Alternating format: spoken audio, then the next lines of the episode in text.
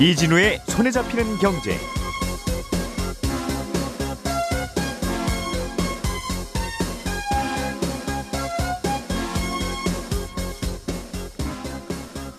안녕하십니까 이진우입니다.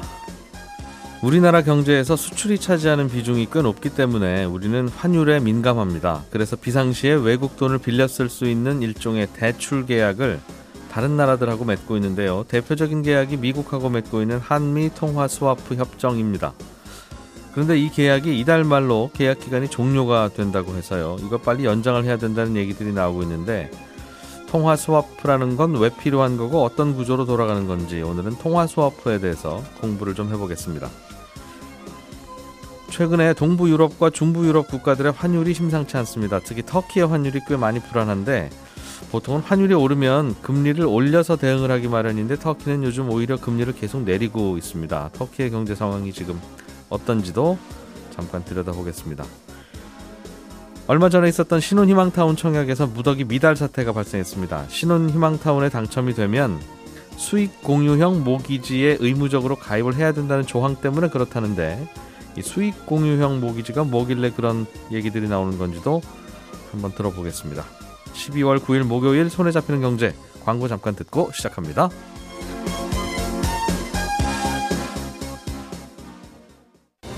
우리가 알던 사실 그 너머를 날카롭게 들여다봅니다. 평일 아침 7시 5분 김종배의 시선 집중.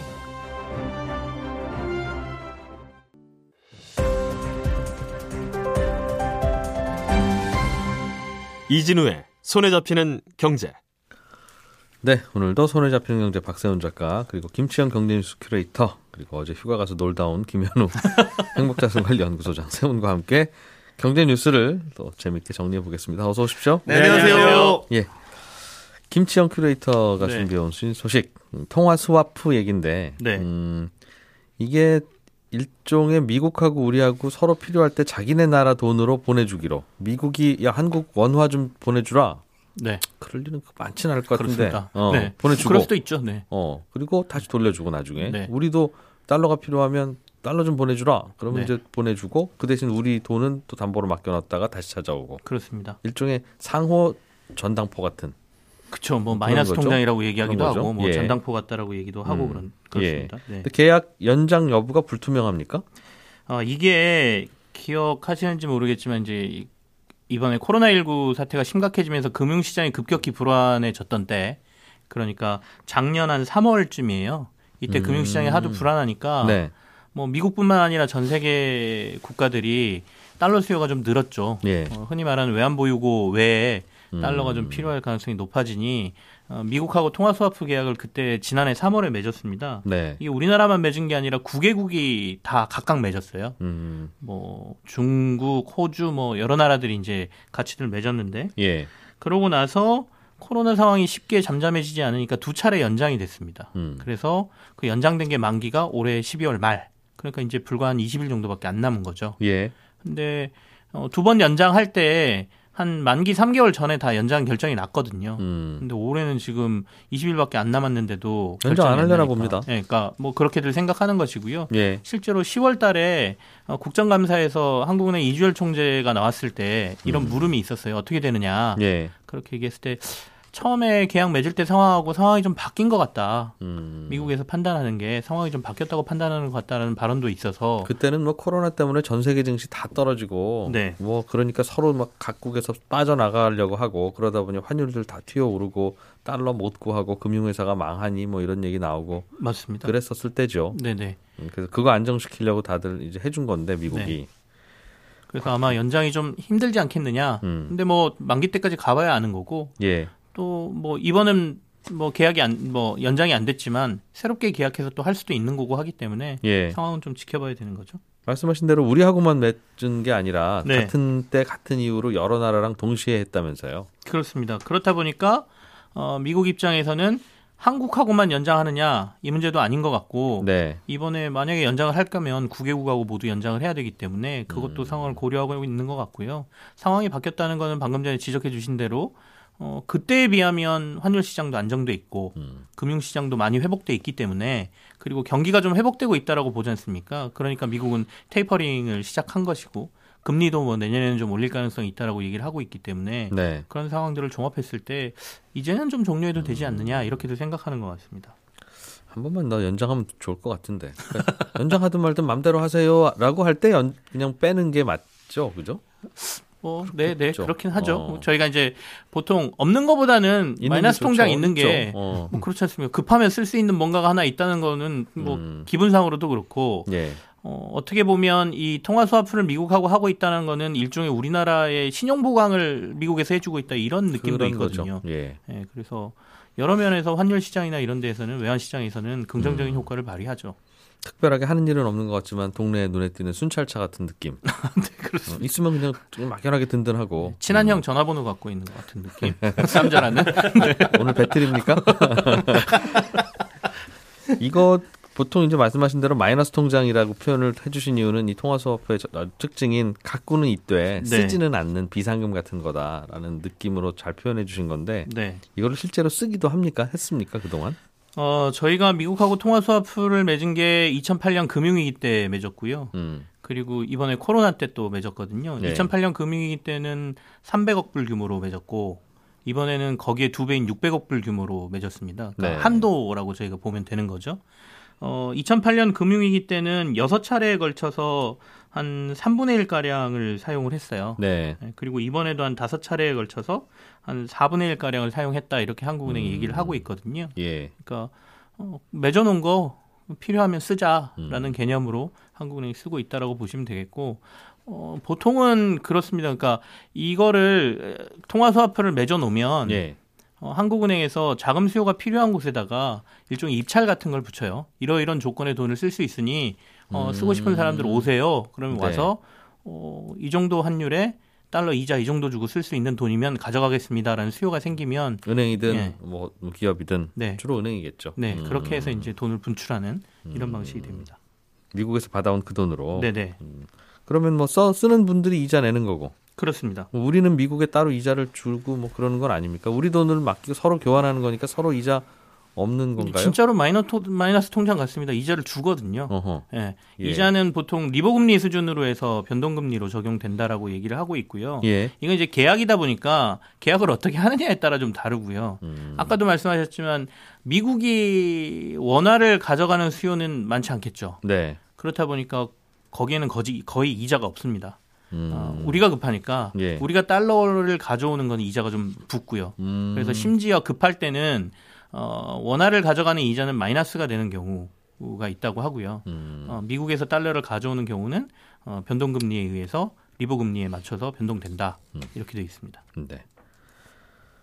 이게 어, 한미 스와프 협정이 그럼 연장이 안 되면 네네. 안 되면 금융 시장에 뭐 영향이 좀 있을까요? 아니면 그냥 그런가 보다 하고 넘어갑니까? 지금 상황으로 보면 어, 스와프가 종료됐다 그래서 크게 금융시장을 흔들 것 같지는 않습니다. 예. 다만 이제 어, 조금 불안한 것은 오미크론이나 이런 상황 때문에 변이 바이러스 때문에 글로벌 경제가 또 한 번 휘청하거나 네. 약간의 불안감이 보였을 때 금융시장이 아까 든든한 뒷배가 없다라는 것 때문에 더 흔들리게 된다라고 하면 네. 그때 영향은 있을 것 같고요. 근데 어, 경기가 회복된다라고 하는 더 판단을 하고 있고 두 차례나 금리를 올렸다는 건 어느 정도 자신감을 보여준 거라고 보이거든요. 그리고 외환 시장도 2000년 3월에 저희가 통화 스와프 맺을 때가 환율이 거의 1,800원까지 갔던 상황에서 지금은 1,170원 선에서 움직이고 있기 때문에 예. 어, 환율 상황도 그렇게 나쁜 상황은 아니어서 당장 중단된다 그래서 금융시장을 크게 불안하게 할 것 같지는 않다 이렇게 말씀을 드립니다. 네.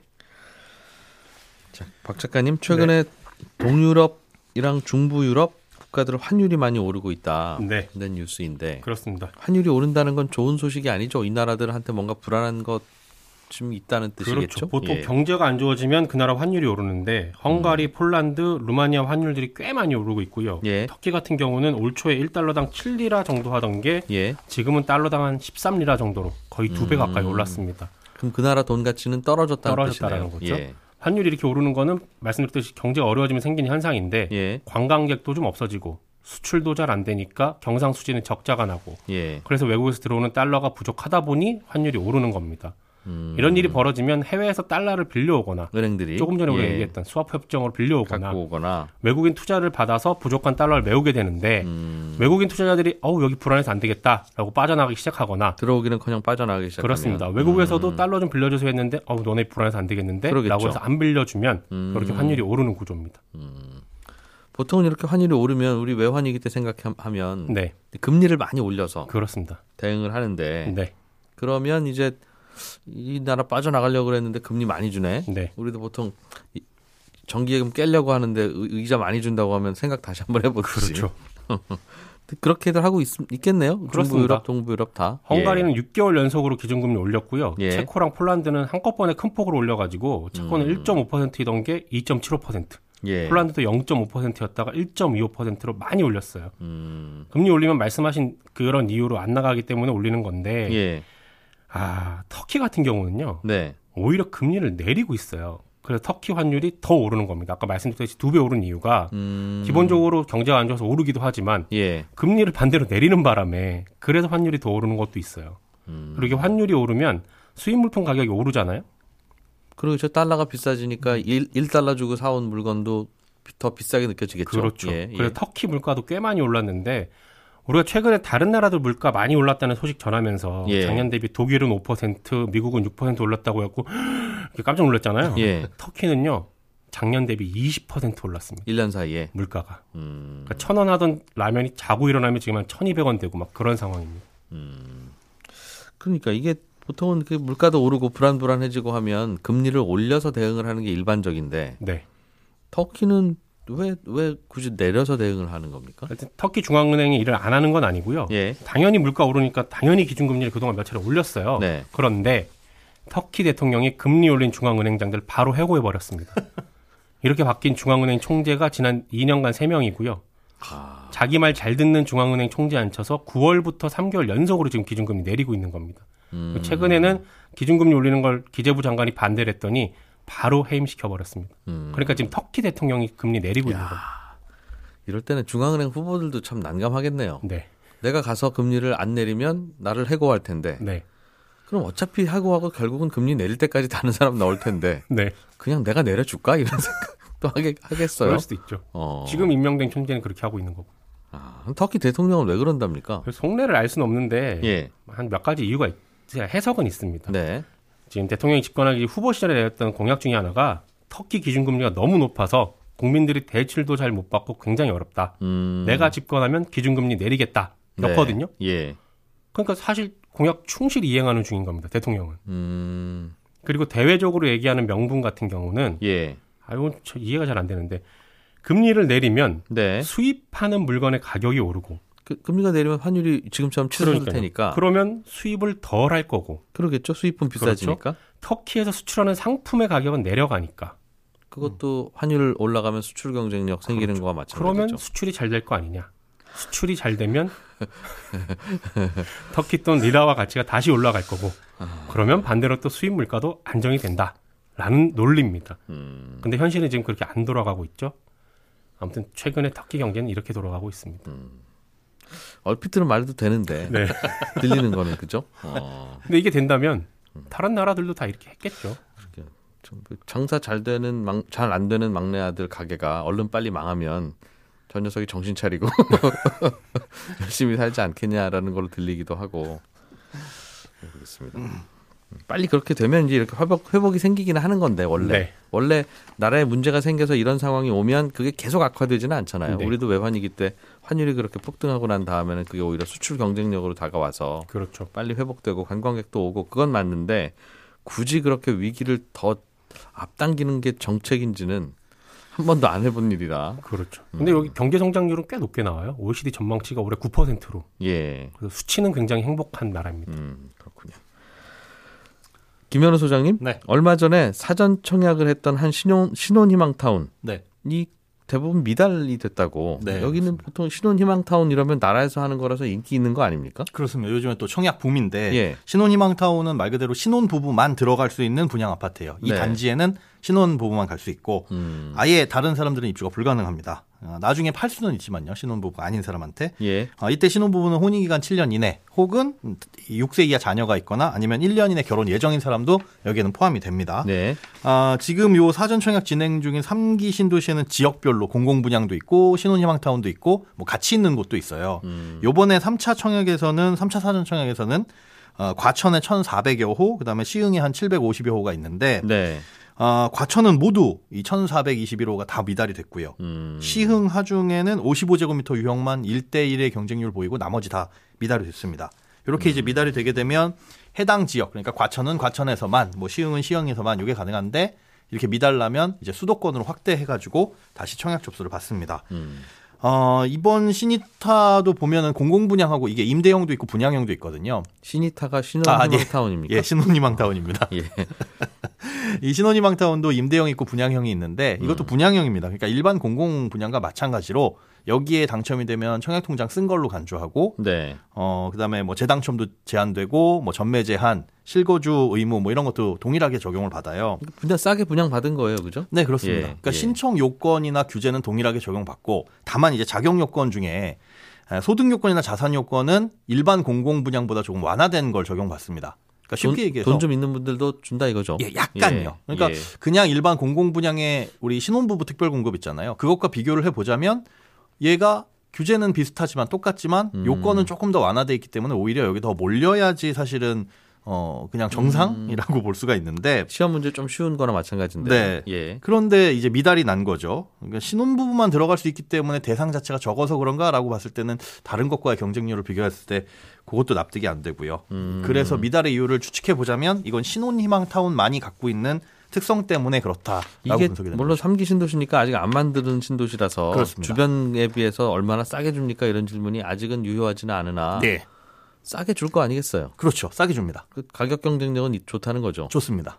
그럼 왜 안 받으셨을까요? 일단 첫 번째는 면적이 손에 꼽혀요. 이게 예. 60제곱미터 이하로만 분양돼서 여기 적은 면적이다. 신혼부부가 나중에 애 낳고 살기에는 그래서 안 들어갈 것이다라는 추측이 한 가지가 있고 두 번째 이유가 더 큰것 같은데. 열 몇 평 이렇다 이거죠. 옛날 기- 기준으로. 네, 예. 55제곱미터, 46제곱미터 이러니까요. 음, 두 번째 이유가 더 커 보이는데 이게 의무적으로 받아야 되는 대출이 있습니다. 내가 돈이 있더라도 네.